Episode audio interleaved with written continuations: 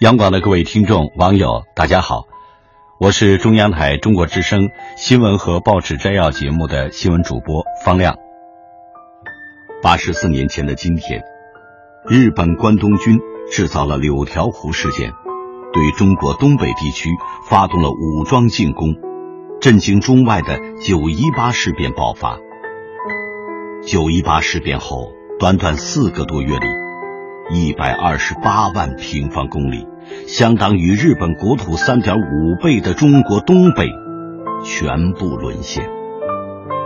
三千多万父老乡亲惨遭奴役。从此，中华民族进入近代以来最黑暗的时刻。中华民族踏上了从救亡到解放、从苦难到辉煌的曲折道路，开启从未有过的民族觉醒和命运转折的艰难历程。历史的记忆在回望中更加刻骨铭心。铭记：落后就要挨打，团结。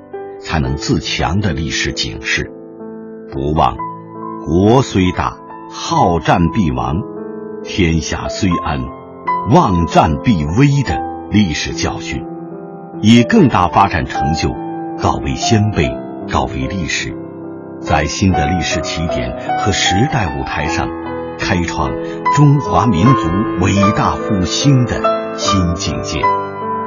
祝大家晚安。